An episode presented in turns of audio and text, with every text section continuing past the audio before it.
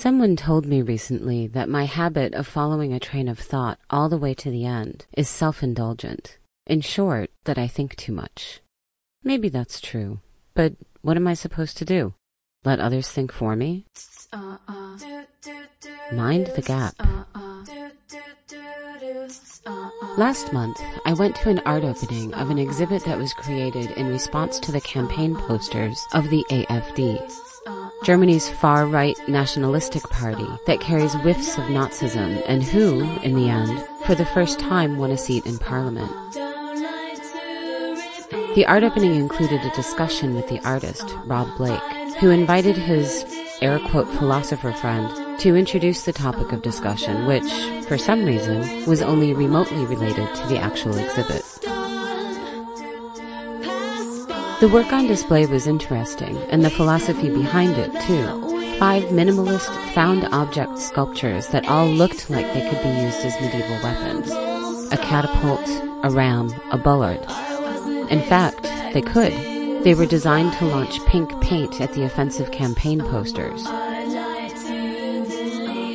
Medieval weapons to fight the medieval minds of the AFD, the alt-right, and the rise of fascism. So here we were, a few days before the German elections, gathered around a bunch of medieval political weapons, in a room anchored by four guys in their 30s explaining things to each other. One of them said, Growing up means accepting life isn't fair. Another one said, racism was started 2,000 years ago under the Roman Empire. Another one said, Northern Europeans have no indigenous culture.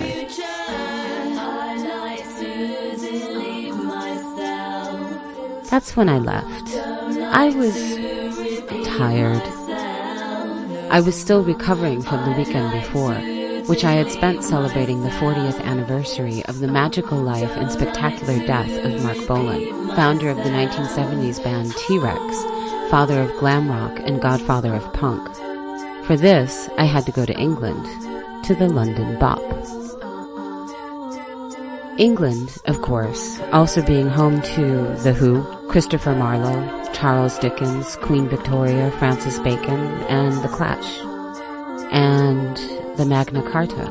And wait, what was that other thing? Oh yeah, the English language. Indigenous culture. Mind the gap.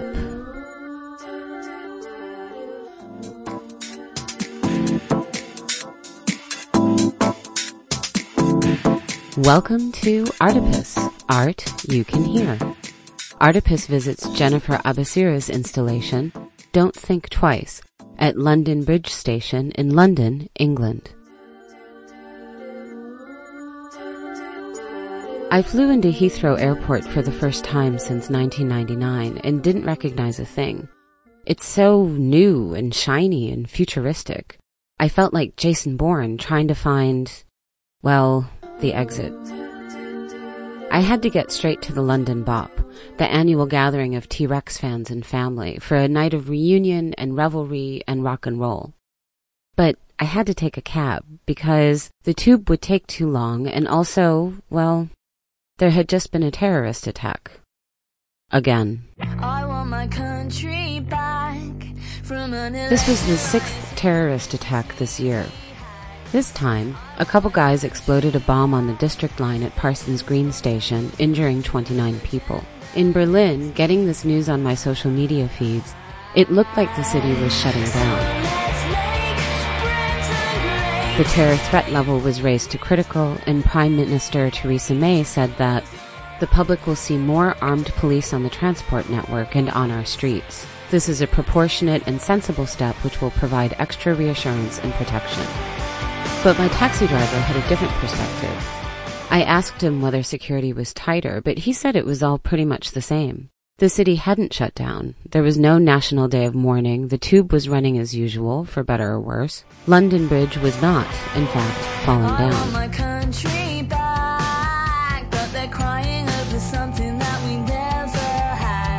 At London Bridge Station, just in front of the St. Thomas Street entrance, are 75 steel bollards. Those short posts you see along curbs on busy streets, around the entrances to outdoor markets, pedestrian only streets, government buildings, airports, and train stations. They're about groin high or sometimes stomach high. And these little guys have been used for traffic control since the Roman Empire. You know, back when racism was invented. You've seen them, they're everywhere. They define the pedestrian walkways from traffic paths, regulate the flow of traffic, and, nowadays, also stop vehicles from ramming into public buildings and areas and blowing up. The idea is to secure the perimeter, the first line of defense against a vehicular attack, specifically vehicles loaded with explosives. They're not placed right in front of an entrance because the more distance that can be placed in front of the protected structure and a potential blast, the greater the security for the building and all the people inside. Sort of like the outer walls of a fortress or a moat. How medieval.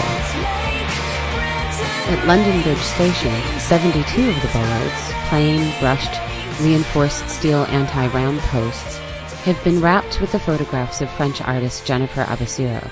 Installed in cooperation with Marine Tanguy and MT Art, Network Rail, the engineering company Costain, and Team London Bridge, the photographs, some treated with paint and digital marker, are designed to brighten up the dull gray bollards and cheer Londoners on their commutes. The photos are uncluttered for the most part. Some stills from older films, some aerial shots of London, some simple staged shoots in harsh lighting and saturated color. On some of them, the artist has painted simplistic, colorful decoration. One of my favorites, she's colored in the River Thames in pink marker and dotted the sky with floating yellow palm trees. On another, she adds polka dots. The images range from stills from 1960s movies to the overshine of 1980s school portraits to the flatly lit, saturated stagings found in ads for moody hipster clothing. Walking by quickly, I think it's easy to dismiss the work as probable advertising. You have to slow down and stop and really take a look at it to see what it is and discover the story it tells. Uh-uh. My taxi ride to the Bolan Bop from Heathrow was a long one, and my taxi driver and I had a long conversation to fill up the time. He told me about what it was like moving from Pakistan, setting up a life in London with his wife and their two kids. And I told him about what it was like moving from America to France and then Germany. We shared a laugh over how stressful the first two years in a country are, the ideas you bring with you and the reality that replaces them, the mistakes you make in your new culture, the silly things you say in your new language, the friends you leave behind and the new ones you find. My German isn't good enough yet to talk to the cab drivers in Berlin. It was a relief to finally have a good, long taxi chat. Abessira's images on the bollards play with the perspective of the viewer and interact cleverly with the environment. A deep blue vase of violets is offered up towards Guy's Hospital across the street. A photo of a chalky piece of street art blends perfectly with the St. Thomas Street pavement if you're at the right angle. A photo of an orange construction cone is placed at a direct angle to a little plot under construction on the corner. If you're facing the entrance to London Bridge Station, a hand holds up a book of nature photography, turned to a photo of a wild lynx, about to snatch a white rabbit in its jaws the black trees in the photo blending into the gaping black of the station's entrance.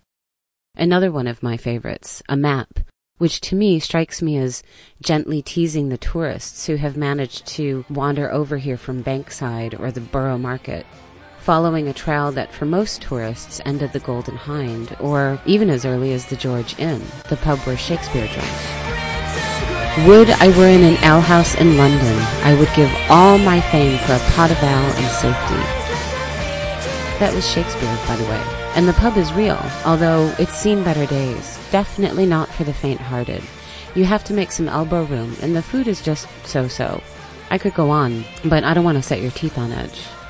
Shakespeare. Indigenous culture. Anyway.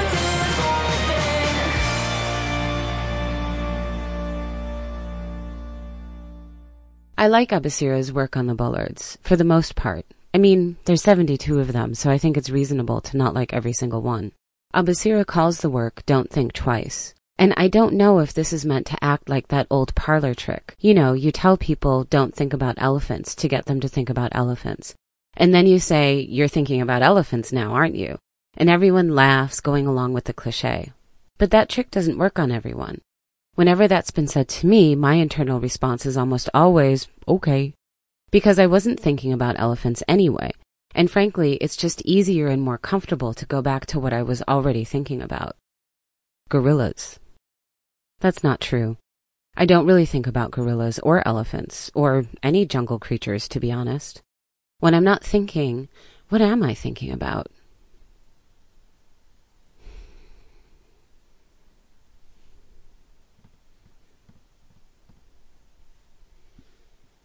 Well, it wasn't elephants.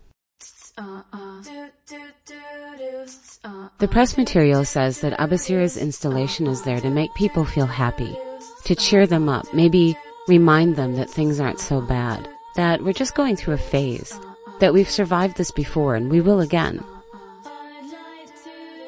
I don't know. I know I'm conflicted though. I'm conflicted with the idea of dressing up these anti-terrorism bollards instead of reminding people what they really are and what they're really for.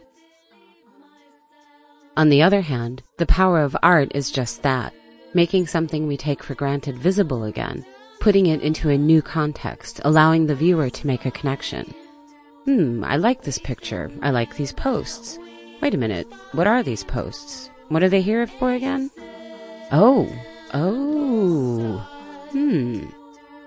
And that gives you something to think about. Let that slow process of transformation start. It needs a spark, and this is one way to provide it. But there's also this. In the Middle Ages, when fortification architecture was first incorporated across Western Europe, the fortifications themselves changed warfare, and in turn were modified to suit new tactics, weapons, and siege techniques. Thanks to the 1985 Oklahoma City bombing and 9-11 in 2001, most modern architecture now focuses on the threat of attacks, using posts, cement blocks, or even huge company signs, or public sculpture as forms of bollards, or designing turns and curves into the entrances of buildings rather than long straight lines of entry.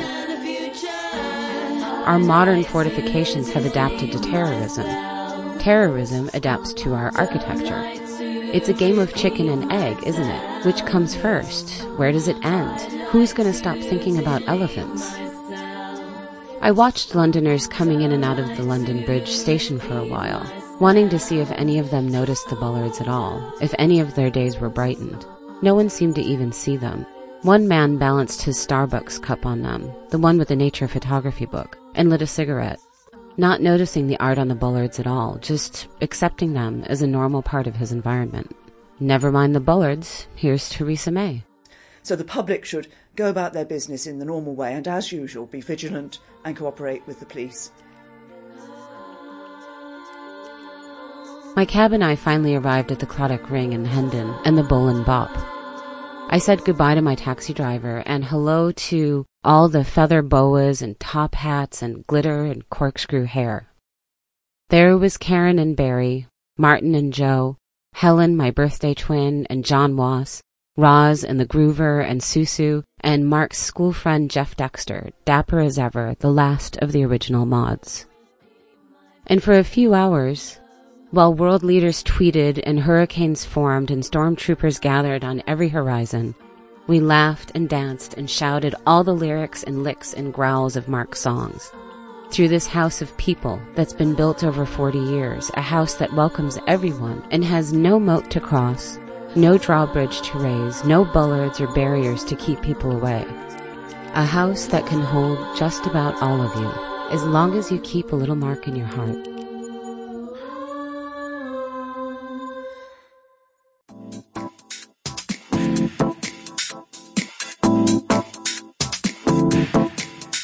Jennifer Abessira's installation, Don't Think Twice, is on view until November 26th at the St. Thomas Street entrance of London Bridge Station in London, England.